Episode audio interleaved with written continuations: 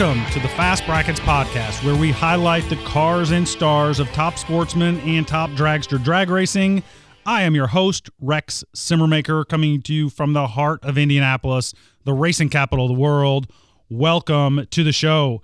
Guys, girls, it is episode number 31. It is the third week of November essentially our seasons are over at this point so that makes us sad. Rob do not dare play any of that Sinead O'Connor again. Um, but uh, but um, you know we're done. We're kind of re uh, viewing and refocusing for next year. I will tell you that i have had an absolutely great week. Um, as some of you know or remember if you have been in with us since day one from the very first episode. My other addiction is college basketball. I am a huge hoops fanatic. Um, I was lucky enough to play very, very poorly at the University of Evansville. And if you followed college basketball at all this week, you know that my aces, my Evansville Purple Aces, went into Rupp Arena, where the University of Kentucky plays, maybe the toughest arena of all of college basketball, and upset Kentucky. It is, in my estimation, and I've uh, done a lot of research on this, it is the greatest upset in college basketball in the last 20 years. So I have been on cloud nine. I have been incredibly fired up. So, um, all of Fast Brackets Nation, if you are so inclined, and you heard a little bit when uh, Brad Plourd and I talked about that last week, um, if you're so inclined, you should check out and go ahead and jump on that bandwagon of the Aces. Uh, there's plenty of room, and uh, just very, very excited. So, little glimpse of uh, what has gone on with me this past week. All very good things, even though our season is coming to a close. Uh, a couple other things. PRI is coming up. Um, so that's really exciting as well. Uh, most of you are making the trip to Indianapolis. Uh, if you're not, what are you doing? Get here. It is unbelievable. It's the greatest show. Uh, much better than SEMA, in my opinion, because it is all racing all time. And so that's really good. We're going to have a couple of things going on uh, for Fast Brackets Nation during that uh, week.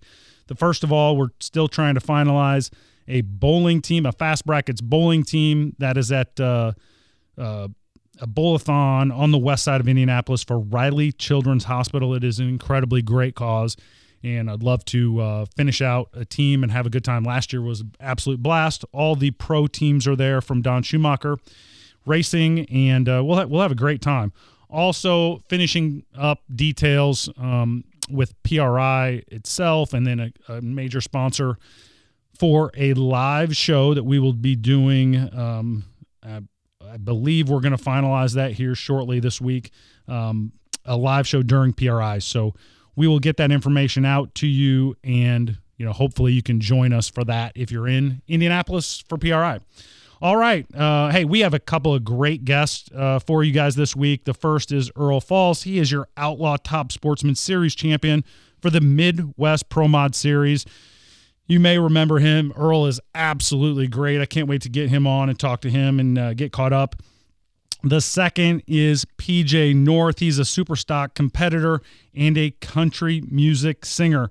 So I can't wait to get them on. Uh, I know you're going to love them. So let's get to it. Get to whatever it is that you do while you listen to the show. Make your commute, clean the shop, load into the rig. Metaphorically speaking, get strapped in Get your helmet on because here we go. All right, let's make a pass. Let's get them hot. Let's put it in the water box and talk about workplace violence today. Guys, girls, I don't know if you saw what happened at the top end at Pomona between Steve Torrence and Cameron Ferré, but uh, my goodness gracious.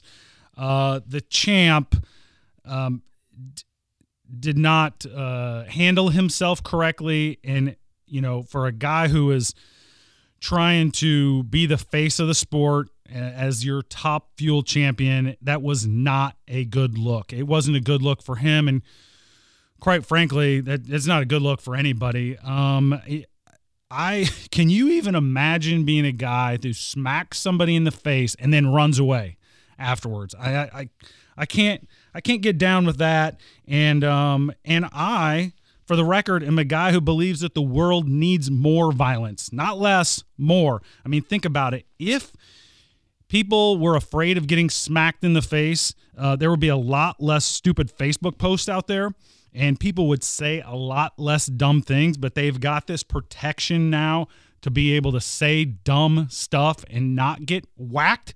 Um, in my opinion, the world needs more judging and we need more violence in the world. That would help clean things up. Um, think about it. If there was more judging in the world, there'd be less people going to Walmart in their pajamas that would clean some things up because they would be fearful of getting judged. That too many times, let's not judge them. Let's not judge them. You know what? Let's do. Let's absolutely judge people and clean their act up a little bit.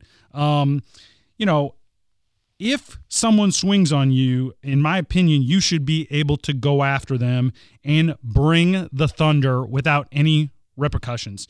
You should be able to go and whack somebody if they come at you first it would make the world a better place. I mean, just ask me. I will tell you the world would be a better place if somebody comes and attacks you, you can whack them back. We would certainly have less wars in the world um, if we use that approach. I mean, the United States could easily go and crush anybody we wanted if we weren't trying to tiptoe through it. Um, but we've softened so much up in this world that it's uh, it's hardly recognizable, truthfully, from the playgrounds that I grew up on. Um, defending yourself somehow is a bad thing now, and that's sad for all of us, really. Um, you know, sometimes people just need to get out of the way and let men handle business. That being said, Cam didn't deserve any of that mess. Um, I, for the life of me, cannot figure out how anyone would get upset about another person staging. The tree accounts for all of that. There was nobody being burned down. There was nobody being um, playing games. There was none of that stuff. It turns out the only person that thought Cam didn't stage correctly was Steve Torrence. His crew didn't think so. Nobody in the booth thought so.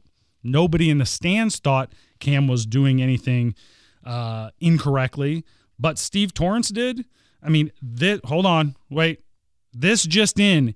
Cam Ferré is allowed to try to win the race. He's allowed to. So whatever he wants to do, he wants the deep stage, he wants the shallow stage, he wants to be on the chip right from the water box. Good for him. It doesn't matter if he doesn't want to do a burnout. It doesn't matter. He's trying to win the race. That's part of why we line up. I mean, how cocky do you have to be to think the guy or girl in the other lane that who has busted their butt doesn't deserve the right to line up and try to kick yours. I mean, it is absolutely insane to me. I don't care how many apologies you give. That is beyond acceptable, and uh, I can't deal with that. I mean, drag racing for sure needs more action. There's no doubt about, and they got it with that top end action. But, and I'm not condoning the roundy round stuff. There's a reason why uh, I don't roundy round race and I don't want drag racing to turn into that. I mean, I knew that I would have to fight my way out of every roundy round track. And, uh, you know, I could hold my own for the most part. I'm going to lose plenty of those as well. And that's not a strong long term plan. So I don't want that happening in drag race, drag racing, but to let that go on without any issue, either letting Cam go whack him without everybody, you know, stand in line trying to protect him is unacceptable and not reprimanding Steve Torrence is unacceptable on the, that side as well from the NHRA. So that has no place in drag racing. It hurt the sport for sure, and I don't like any of it. All right, let's put it in the beams presented by this is bracketracing.com and bring on the first ever Midwest Pro Mod Series Outlaw Top Sportsman Series champion.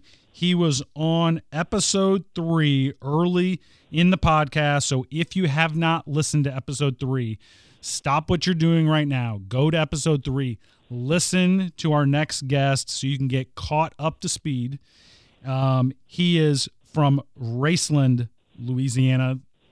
Earl Folse. Earl, how are you today, my man? Good, Rex. How you doing? I'm great. I'm great. Uh, I am not as good as you. I am not the first ever uh, Outlaw Top Sportsman Series champion, and you are. Oh, okay. you can't be the first one again, but you still got a shot at the rest of them. That's right. No, you you uh, you did it. You uh, you got that done and uh, claimed your spot in history. So nicely done with that. Um, but you you and I talked early in the season. Um, but for our listeners, I mean, this was not an easy road. This was not just you knocking it out, winning the first series, and then, you know, or the first event, and then just coasting the entire series. So let's let's take our listeners through this year for you a little bit, and maybe start with this time last year. Talk to us a little bit about that. Um, finishing up uh, Division Four last year. You talking about? Yep. Yep. Yeah. Well, last year Division Four started out pretty good. We felt like uh, we had a car to win the championship if the driver showed up. You know, and we went semifinals on the first one. Uh, we won the second one, and I kept the lead up until coming into our last race, thinking me and Bob Galitti was going to fight it out. If I went out early and he went deep, he could beat me. Is the only one kind on the radar, and Kurt Pikey and Monty Weaver goes to the double race in Topeka, and they both did awesome. And there's one wins each day, and they both made a hard move. And Kurt passed me by nine points at that point. So we come into the last race where I need two rounds to. He was done. You know, he he was claimed out. But if I got the second round, I could take over the championship. Monty was still on the radar, but he had trouble and he was making all of his races count. I end up going out second round, so I don't pass Kurt. Monty wins the event and then goes to Vegas, needs one round and wins it. So Monty and Kurt pass me up. I lose by nine points. So that's kind of how it ended. A little bit of a uh, let down, but just motivated me for this coming year. Yeah. And coming into this year, we knew pretty much me, Bob, Kirk had decided, yeah, we're going to run Division Four, but we was looking for something a little different. You know, just kind of felt like, you know, nothing against NHRA, just kind of how we, you know, Thursday, Friday, Saturday, Sunday. Uh, Keith was offering this Friday, Saturday event, it seemed real tempting. You know, show up Friday afternoon, race, uh, qualify Friday, race on Saturday, and it's over. So we kind of all went there. So my motivation was, okay, I want to beat these guys and, you know, just prove a point in my own, you know, my own uh, agenda, I guess. So works out first round, I get money at the first race. So I put a eleven thousands package on him and beat Monty. Uh, second round, Kurt goes red on me, and then I beat Bob in the final. So that first race meant more to me than just that win. You know, it was just uh, beating the guys that beat me for the championship run the year before. Right. And, and you're a competitive guy. Um, if our listeners haven't picked up on that, and um, yeah, that so that that was a good start. That you kind of felt like you. Um, and these are friends of yours, but you you Oh, felt yeah, like definitely. you, you felt like all- validated yourself. Yeah. Yeah. All, all, all of us uh, out of those mentioned, when when or lose, it's not a confrontation or anything. You know, you both you let down because you lose, but you're still happy for the other guy. You know, Oh, you're not Steve Torrence. Is that what you're telling me? that's right. no, we, we don't go to that extent. we'll shake hands, but we, we we don't have to watch the other hand. Right, right. so, so you you then so you start like that, and then you go to you say, hey, well, um, let's let's follow this a little bit, and then you go to St. Louis with the Midwest Pro Mod Series, um, and you had a good weekend that weekend. Yeah, it started out meeting you, not knowing who you were That's right. that weekend, trying to buy your rig from under you. right. yeah, you had a much better weekend than I did, but uh, and because you went on and won that thing. Yeah, yeah. Everything those first two races, as far as the car and mechanical, and you know everything fell into place. And um, I think the only one I ran across again was Kurt, And I kind of had the feeling with Kurt. Uh, I had run him the last two events. One he red lighted in the finals in a division race against me, and then the next one was the uh, first event of the Midwest Pro Mods. He red lighted again, so I, I told my crew, I said, he's not going red. He's going to be late, and that's what happened.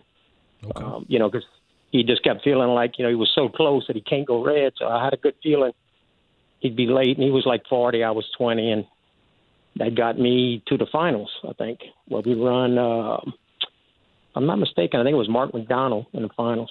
Uh huh. And got it done in St. Louis.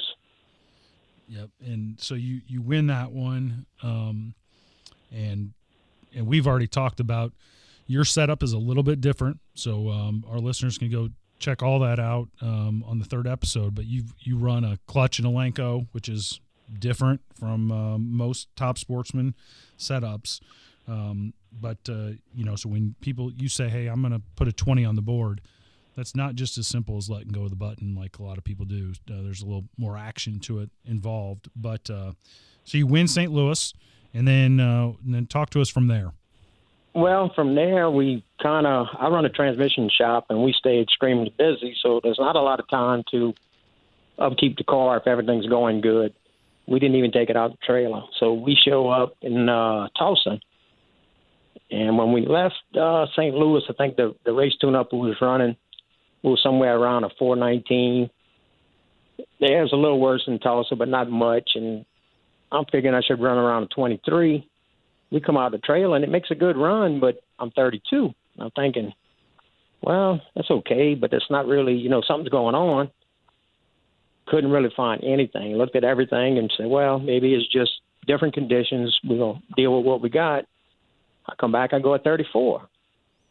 So we hunt and hunt and we can't find anything. Then put a set of plugs in it. I mean, but really didn't see anything.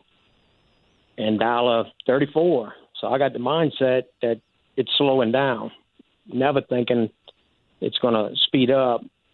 I'm running a 490 car, so it's going to be hard to judge. I end up being double O. He's like 90 on the tree. And by the time I realize, I'm still thinking I'm slowing down, slowing down while I'm blowing by him. And I end up running a 23, which I should have run right from the get go on the brakes hard. Hmm. So first round, you know.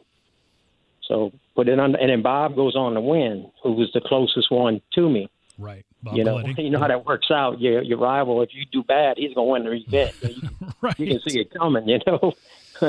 So then we leave there, and the next one I think was uh, Extreme around Dallas, Extreme Motorsports.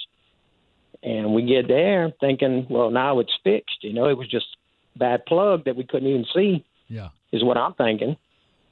And we get there, and it's quick one run, slow another. I mean, we're moving from a a 20 to a 19. I mean, a, uh, say a 30 to a 19. You know, and we just chasing it, trying this, trying that, and can't put our finger on it. So we out first round again, and come home and just check as much as we can, and right, you know, make some changes, but never really could put our finger on anything. And trying to think of where we went next. But I know I had three first round losses, and we just kept digging, kept digging, and I think we finally uh, it showed itself. It was a bad solenoid when it oh. finally went out completely on a. It was not letting nitrous momentarily in, like not enough to even feel it or see it until it went out completely. Hmm.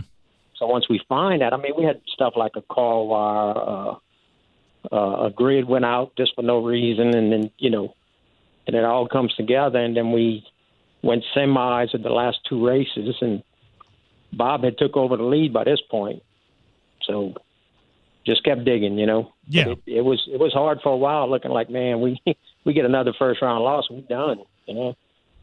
But you had a little lead, and so you were um, had so once you kind of figured that out, then it was back to your old self with uh, with cutting right. lights we, and. yeah, the car was back on. I was on the tree. Uh, felt real good, like I could win Memphis, and it just, you know, got beat in the semis. Uh, I don't remember the details of that one, but it was a good race and got beat. So we're still feeling good about it. And we made a move on Bob, but coming into the last race, he still had uh, I forget how much of a lead he had, but he needed to go out I needed to get to the finals and he'd not be there. It's kind of the way I was looking at it. And as the ladder played out, we made good runs. We're feeling real killer about the car. Um, I was on the tree. I was like my first run, 001 red, put two numbers in. I'm 001 green, feeling real good about that. Bob had to run a guy, and he had a buy. The winner would have a bye to the semi. So if he wins first round, I think I couldn't catch him no matter what. So I really needed him to go out, and then I had to go two rounds. So I'm sitting in the burnout hole, and he goes red. No, I'll take it back. He didn't go red. He went. He was late. The other guy just put a dead on killer run on him, and he got beat. So that opens the door for me. Yes. But then I got Tucci in the you know on the loudspeaker, and if you been to events where he's announcing, you know he's he's, he's killer, but he's also it's in uh, Tulsa the the sound system is awesome. So I got that in my window that I, Earl has to win. You know, gotta gotta get two rounds. And it's like, shut up, shut up, you know, and and I can feel myself with the nerves. And then I said, nope, time trial, time. I, I gotta change the mindset, you know. And uh, yes. I was a double O three dead on with a five to get the first round win. Eight pack and, with with the pressure yeah, on. Nice. With the pressure on. I mean, I just I just had to do it. You know, I just wasn't cutting no slack and uh, come back needing that one more round, and she red lighted. I was 19 on the tree, and that that got me the championship. Uh, that's very cool stuff, man. Um, we appreciate you uh, walking us through that. So, um, yeah, I mean that that just talks, and every champion will tell you that it's never easy. I mean, if if any of this stuff, um, if it's worthwhile, it's not easy, and you battled. Oh yeah. And uh, there are probably times when you were like, ah, why am I loading up this weekend? Right? If I got problems, why am I loading up? And and you kept at it. So uh, yeah, and ultimately got it done. So congratulations to you, Earl. That's uh, they'll never take that away from you, man. Appreciate it. Appreciate it. Um, well, now that you've got uh, the big trophy or whatever they give you, I, I, guess I should do a better job. I don't know exactly what they give you um, for the championship, but uh, you've got that, and you're the first ever Midwest Pro Mod um, top sportsman or outlaw top sportsman champion. What's uh what's next for next year? I mean, last year at this time you were motivated to do better. Is this motivate you even more? Yeah, well, I want to I want to go back and repeat it as far as that goes. I, I plan on defending and going back and you know try to just be real competitive, and I'm definitely going to say so in it. Um, and I think I'll do probably Division Four again. Uh, I would love to go run some. I'm gonna run one or two nationals, but it's just so hard to be going to run. I would love to run for a, a world championship, but I, I really can't because of my business. So I probably won't attempt that. Yeah. But I'll probably try. I, I want to go after Division Four and a, a Summit deal and, and, see where that takes it. You know. Yeah. Uh, do some racing with my son. Whether or not he runs with us, he has a, a car similar to yours that, you know, it's got a it's a little '68 Camaro tube chassis car with a 598 and two kits on it. But we're gonna. Uh, he could even get into the top sportsman, so we may, if we get some help, you know, uh, crewing, put him on the slow side, me on the fast side, and maybe get to run each other. So yeah, yep. we'll see where that takes us. You know. No, that's that's good stuff. Uh, that'd be really cool if you guys could both run together. We want to. It's just real hard, you know, without uh, extra help. Right. Even if everything goes right, you know, that's a hard deal. Yeah, there's no doubt. People, I don't think people truly understand unless you're in it how much work goes in to making those cars go down the track. And uh, right, right. You have done it at the very highest level. So congrats and uh, thanks so much for coming on and kind of walking us through your championship season. Well, thanks for having me. Really enjoyed it.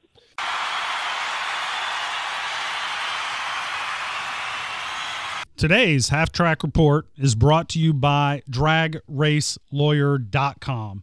All right, um, since we are done with the season, um, there really is nothing to report on in terms of on track action this last week. So I'm going to give you just up to speed on all the world champions if you didn't know.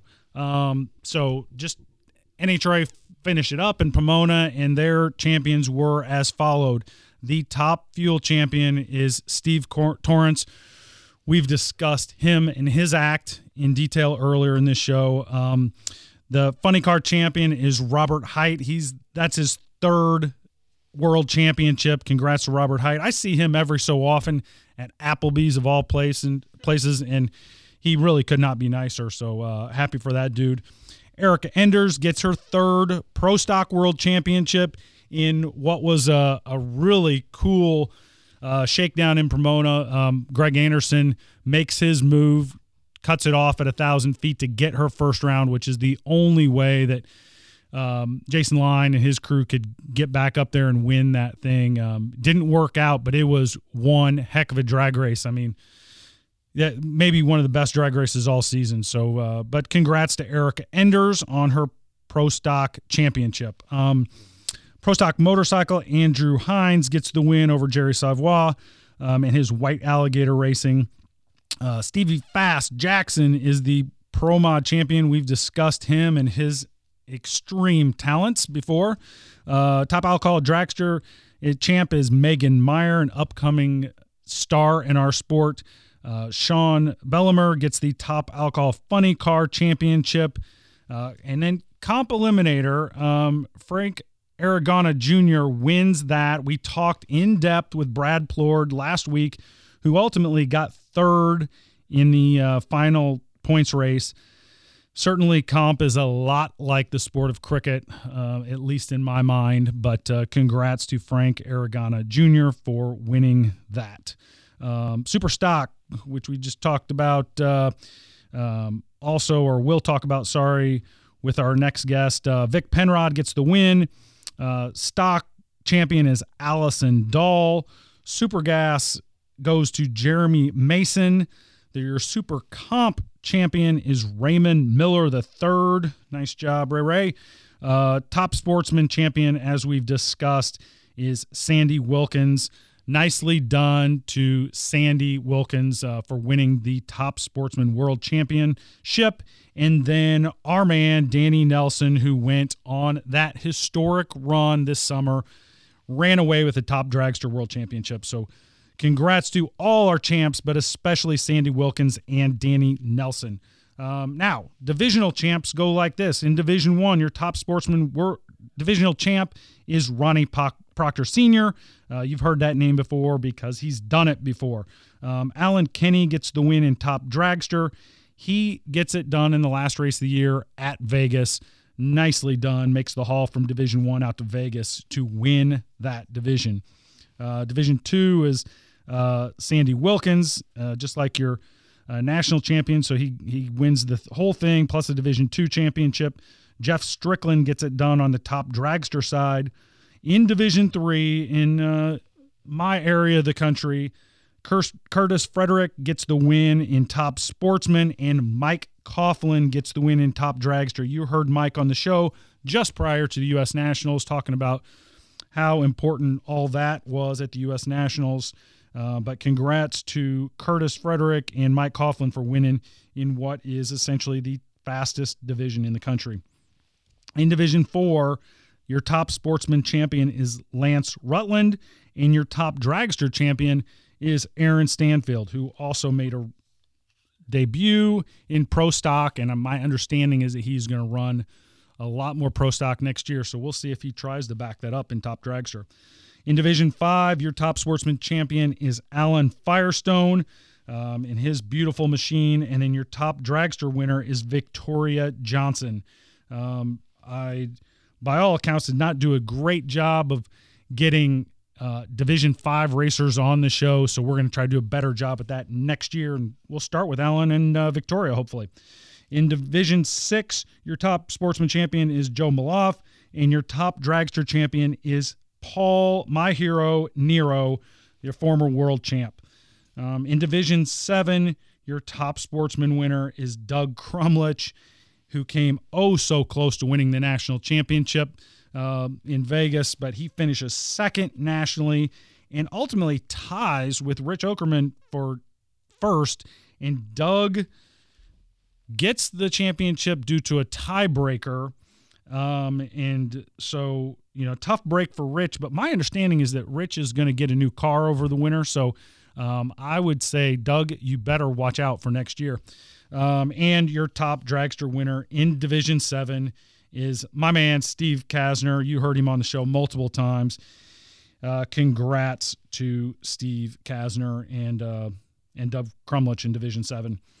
Now, the other thing we need to discuss is the schedules are now out for NHRA, uh, both on the Top Sportsman and Top Dragster divisional and national events. The PDRA has released their schedule as well as Midwest Pro Mod Series. So all those schedules are out. It is time to start getting dialed in and figure out what your travel arrangements look like for next year. Uh, we know that's a big part of it, um, but uh, they're out. So check those and ask for uh, time off from work early. Don't let uh, you know Susie from the mailroom get in there and not let you get to the track. Whoa, let's get out of the groove for just a minute. On with us now is a super stock competitor. He's a bracket racer and he is a country music singer songwriter from Nashville, Tennessee. Welcome to the show, PJ North. PJ, how are you today, my man? Man, I'm doing great, Rex. Thanks for having me on. I really appreciate it. Yeah, no, excited to have you on. Um, I I think you had a, a show last night, if I remember right. Is that true? I, I did, man. We played. Uh, we had a single release party for my brand new song "Lights On," and uh, so myself and another buddy of mine who also had a single come out. We decided to get together and throw a little release party. Um, kind of invite all of our friends and family and everybody that could come out and party with us. And uh, so we got to do that last night down in Midtown here in Nashville, and it was a great time. We had a blast. So I'm paying for it today, but we had a great time. right. Uh, welcome to the price of adulthood, right? Um, That's it, man. well, hey, um, before we get into the uh, music side of it, uh, you are um, a drag racer. You know, I don't know if first and foremost is the right um, way to phrase that, but tell us a little bit about how you got into drag racing. I mean, I know the story goes way back, so tell us about that. Yeah, man. You know, it's a it's a pretty crazy story. My my dad was a racer back in the '70s and uh, loved drag racing, and you know, he got out of it for a long time. Built his business up. Uh, him and my mom both have a you know a construction business, and in the '90s, with the renaissance of NHRA, kind of focusing on safety and different things, um, he was contacted uh, to put safety walls on at National Trail in Columbus, where I'm from, and uh, so he was able to build the mold that they actually use for the NHRA facilities.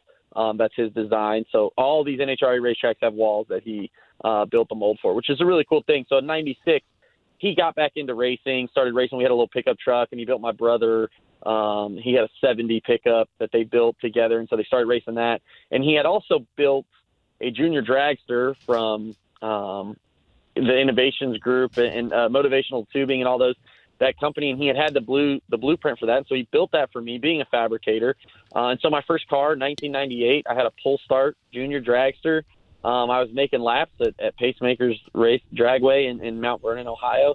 And uh, at at 10 years old, I've been hooked ever since. Man, it's been 20 years that I've been doing this um, drag racing, and I've raced all the classes um, except for the fast ones, basically. you know, the stuff that you love. I haven't had a chance to do that yet, but otherwise, I've I've raced quite a few of them, and um, I- like I said, with, without racing, I probably wouldn't have music, and without music, I wouldn't be where I'm at in racing. So it's it's kind of it's been I've been blessed my whole life to have that.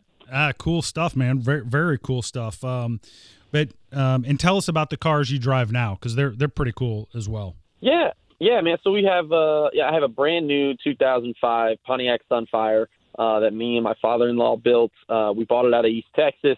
Uh, never been finished. We ended up finishing it and doing all the work. And George Warren here in Nashville helped us out um, with some chassis stuff. And it's you know as super stock as you can get. It's it's modified car. I run a 305 modified motor NASCAR deal. I run through the traps about 96, 9800. Um, so that's my new fun ride. I don't get to race it as much because it's a class car, so it's a little little different. I also have a 66 Chevelle uh, that my dad owns that we've had for like, basically 15 years at this point.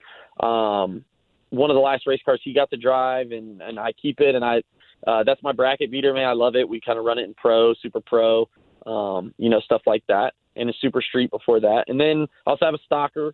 Um, so I have an 88 Cutlass uh, Oldsmobile that my wife drives now, and stock Eliminator. So it's really a family affair for all of us. We get to all drive. My father-in-law's got a 70 Chevelle that he runs in Super Street, and then we've got another little uh, S10 Sonoma um, the nasty Noma, as Amanda calls it, that she runs in kind of pro, and then her dad runs it in super pro, and I run it a little bit too. So we've got, you know, we try to hit all the classes we can yeah. with all those things. But um, yeah, man, it's been a blast. I've been lucky. I had a dragster. I've had, uh, we had a '67 Chevelle. I had a '66 streetcar Chevelle. We've had, I drove a Corvette in high school that I raced in Sportsman forever. So, um, you know, I've kind of, I've had a bunch and I love I just love race cars, which my wife hates that I just I'm like, can I buy another one? Let's find another one. So yeah, of course, right?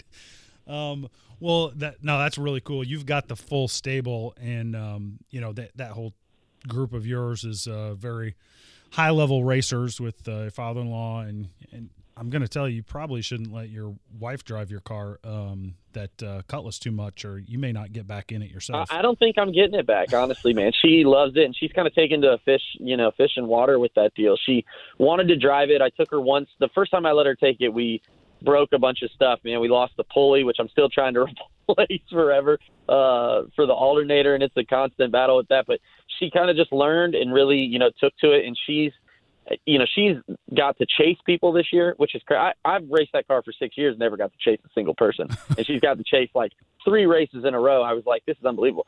She crushes the tree in that thing. She really enjoys driving it, um, which is great. I mean, that's you know, for her to be able to run the divisionals and the nationals with me, um, rather than her just like kind of have to crew chief, is a big deal for us, and uh, we really enjoy that. So I'm happy if that's what, if she's happy with it.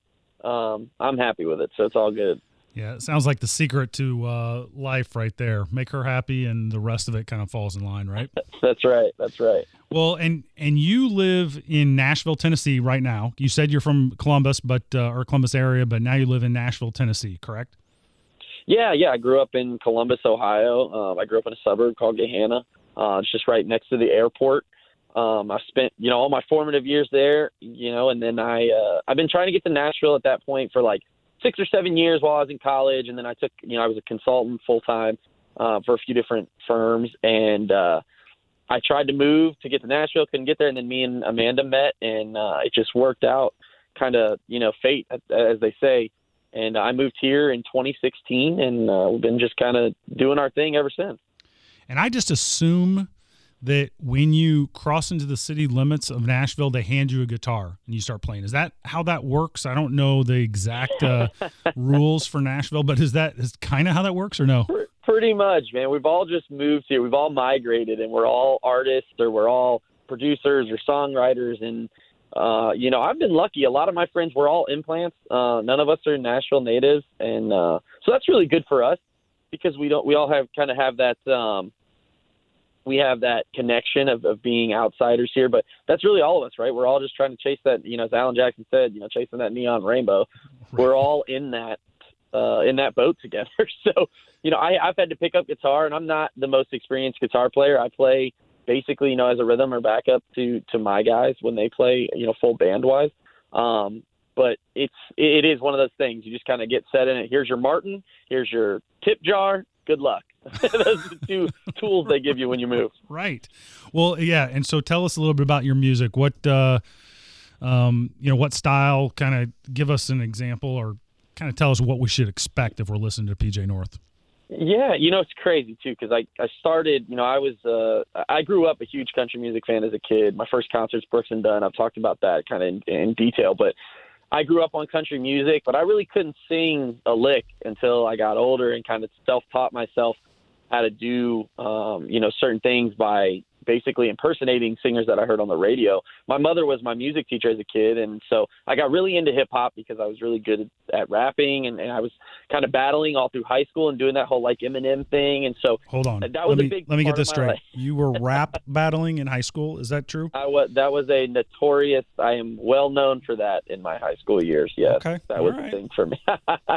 so I did that while still kind of you know making all the music I wanted to make, and uh, I finally came to a point where I was like, look, I've always wanted to be a country, you know, I wanted to make country music, but I also want to make the music I want to make, and it sounds like this. And we were all kind of moving in that uh, general vicinity of, of that. My band that I played with was was great about it, and I was like, look, this is what I've always wanted to do. I wrote songs for other people, Uh, and so that's kind of how we moved. And so my music now is, you know, we tell everybody it's like if Sam Hunt and Brooks and Dunn got together, had a beer, and then hung out with Luke Combs, like that kind of thing. It's a very eclectic mix of pop country, but you know, there's still got a little hip hop in there. You can kind of feel that some of the production stuff we do.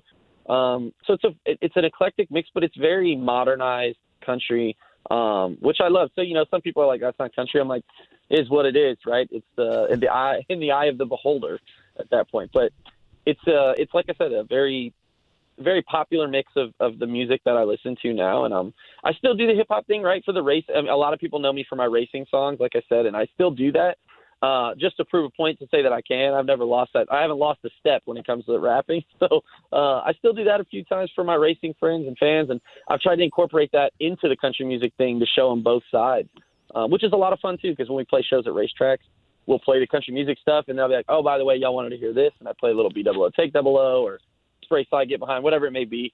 Um, so it's all in good fun. We we get to do that. Um, so that's kind of a high level view of it. Yeah, and there there are very few songs out there that incorporate our drag racing lingo, and you're definitely uh, you're the guy that does that, and so that's very cool. So. Um, what is it? BWO and then B, BWO, take double O, and then also um, remind me the songs that you really talk about drag racing lingo. Yeah, so I've got a few, and, and BWO Take Double O was the first one in 2013. I got linked up with Brian Whitworth, and that thing took off in a weird way that I never thought. I mean, it, it gave me opportunities that I've never thought I had. So BWO Take Double O bled into Spray Slide Get Behind. Then I had All About That Wally. Um, I followed that up with Way of Life. Then I did Glory. Uh, and then I have a few that are unreleased. I have, or HGH, I put that out when I put out my first country EP, which oh, was yeah. a lot of fun. Yep. Um, so people kind of were like, oh, this is kind of crazy. So that's a, that's a really cool thing for me. Um, and then I have a few that are unreleased that I put out. I've done, I did the Spring Fling 500K song, 500 on it, which I thought was really cool. Pete and Kyle reached out to me, and that was a big thing for me. They've been supporters of mine since day one. Um, and so I owe them a lot too, and so I was happy to be able to do that for them. I've got a song called Weekend Warriors where it's um, it's actually a song I put together for NHRA. Um, and they never got back to me, but hey, is what it is. The song's out there, and they can everybody can download these on my website, vpjnorth.com. All my racing songs are still free and available um, on my website for download. So they're on YouTube as well, uh, on my racing channel and on my regular channel. So um, there's quite a few out there. Like I said, a lot of unreleased stuff that's out there too. That's kind of fun. Just demo stuff that I did that I put out because people kind of enjoy those things. So um, yeah. they're out there. I've got like like I said, like six or seven. No, that's very very cool. Um, I've just going to tell you, I've enjoyed every single one of them. I forgot the names, but uh, the good, really good stuff. And you and you just released a new song. Um, so talk to us about uh, "Lights On," your new song. Yeah, you know it's really crazy. I had this uh, idea when I was driving around, and we were kind of talking about um, Miller Lights and, and Bud Lights and all this stuff. And I just in town, it's all about having this kind of play on words or a flip on words or you use this literal term but you talk about it in a metaphorical way and i wanted this to be a metaphor like a, a literal term that i just spoke about literally but in a different manner so that's kind of where the song came about i wrote it with a buddy of mine chris chodo and chris and me uh, met at the bluebird and we've been friends ever since and we got together and I said, "Hey man, I have this idea. I know that you like to do kind of some crazy guitar licks and do some different stuff. I think I know party country's not your thing, but we should write this song. And we got together, and he was like, wow. And uh, I took it to my producers, Frank Leger and Michael Meckling, and they were like, this is it. This is what we want to do with it. And I was like, let's run with it. So Lights On came out November 15th. Um, I released it on all platforms iTunes, Spotify, Google Play, uh, Amazon, everywhere you get music, Deezer, whatever, Pandora, it's all out there. Um, it's one of my favorite songs. I, I haven't got to do a ton of party country like this, like rowdy, straight. It's almost 90s mixed with modern country, and I was very excited when we got to finish this song. And so I was pretty pumped to be able to play it out last night for the first time live with full band. Very cool. Hey, I think Rob's got this queued up right now. So let's go ahead and listen to uh, a little bit of your new hit, Lights On by PJ North.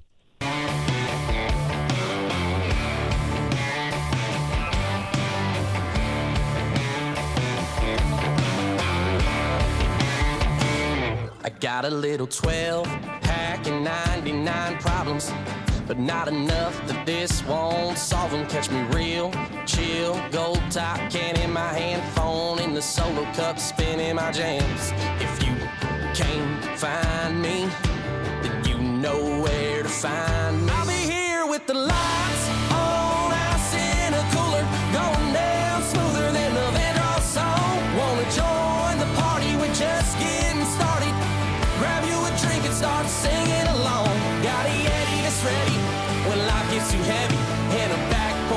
call home. Sitting right here with a cold one, find me with the lights on.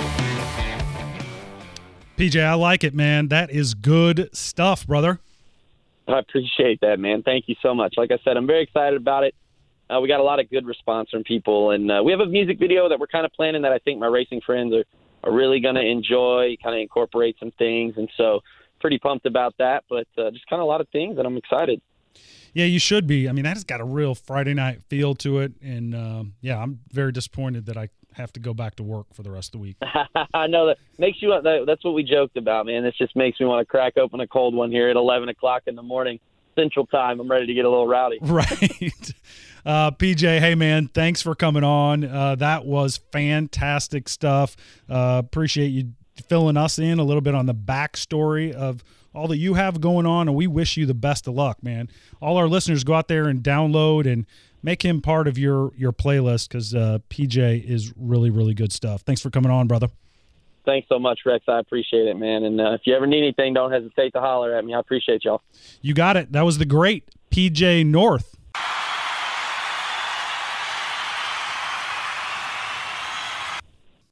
Okay, as we hit the mile per hour cone, remember, guys, girls, this is our tech section. Um, and I am working very hard on this section specifically for next year.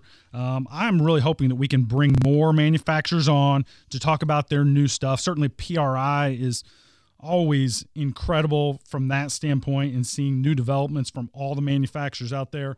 I'm always amazed and you know get uh, big eyed um, when I see the new shiny cool stuff from our manufacturers. So my goal for this section of next year is to really get more people on, um, have more tech talk.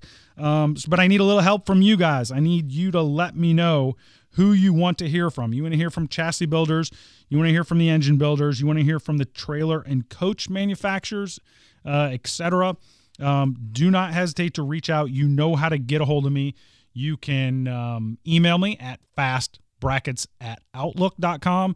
You can hit the Facebook page, you can hit the Twitter page. Um, just let me know who you want, and I will attack that with a vengeance. Um, also, the other thing I think we can touch base with here in this section is as drag racers, we all have habits and the way we do things um, at the track. And I'm really curious what is something that you do that you don't think most people do that really helps make your life easier at the track or more competitive. And I'm going to give you an example. For instance, I have a dually and a 48 foot uh, gooseneck. And when we designed this thing, what I did was I designed it to. Um, I have a 60 inch door on the side, and the golf cart goes in sideways. And that means when I pull into a track, I can pull the golf cart out first. Uh, if for whatever reason i am late to the track and I need to go, you know, get parked in the back and I need to go do whatever, that means I can pull the golf cart out first, get to where I need to go, check things out. It also means that if I get trailered early, I can load everything up. I can still go hang out, root on my friends, and then at the last minute, load the cart and then, you know, get going down the road. So that to me has made my life easier. It saves some times. It allows me to get the cart in first and in last. And I'm curious if you guys have things like that. Um, and it, maybe it's, you know, maybe it's just a minor thing where you hang your air hose, whatever it might be, that make life a little bit easier for you. I'd be very curious to hear that type of stuff and uh, welcome any and all comments on that. Um, yeah, but so uh, let me know, and we will make this segment, the mile per hour cone, much, much better in 2020. All right, let's bring it back in and take the stripe, guys, girls. That is the show. It is time to pull the shoots on episode number 31. There it is. Check the corner of your eye and see the win light. Bam. Producer Rob, right on time. He is dead on with a zero with our favorite song of all time, Gloria, and this very beautiful Laura Branigan. Um, hey, thanks to our guests, Earl Folse and PJ North, for coming.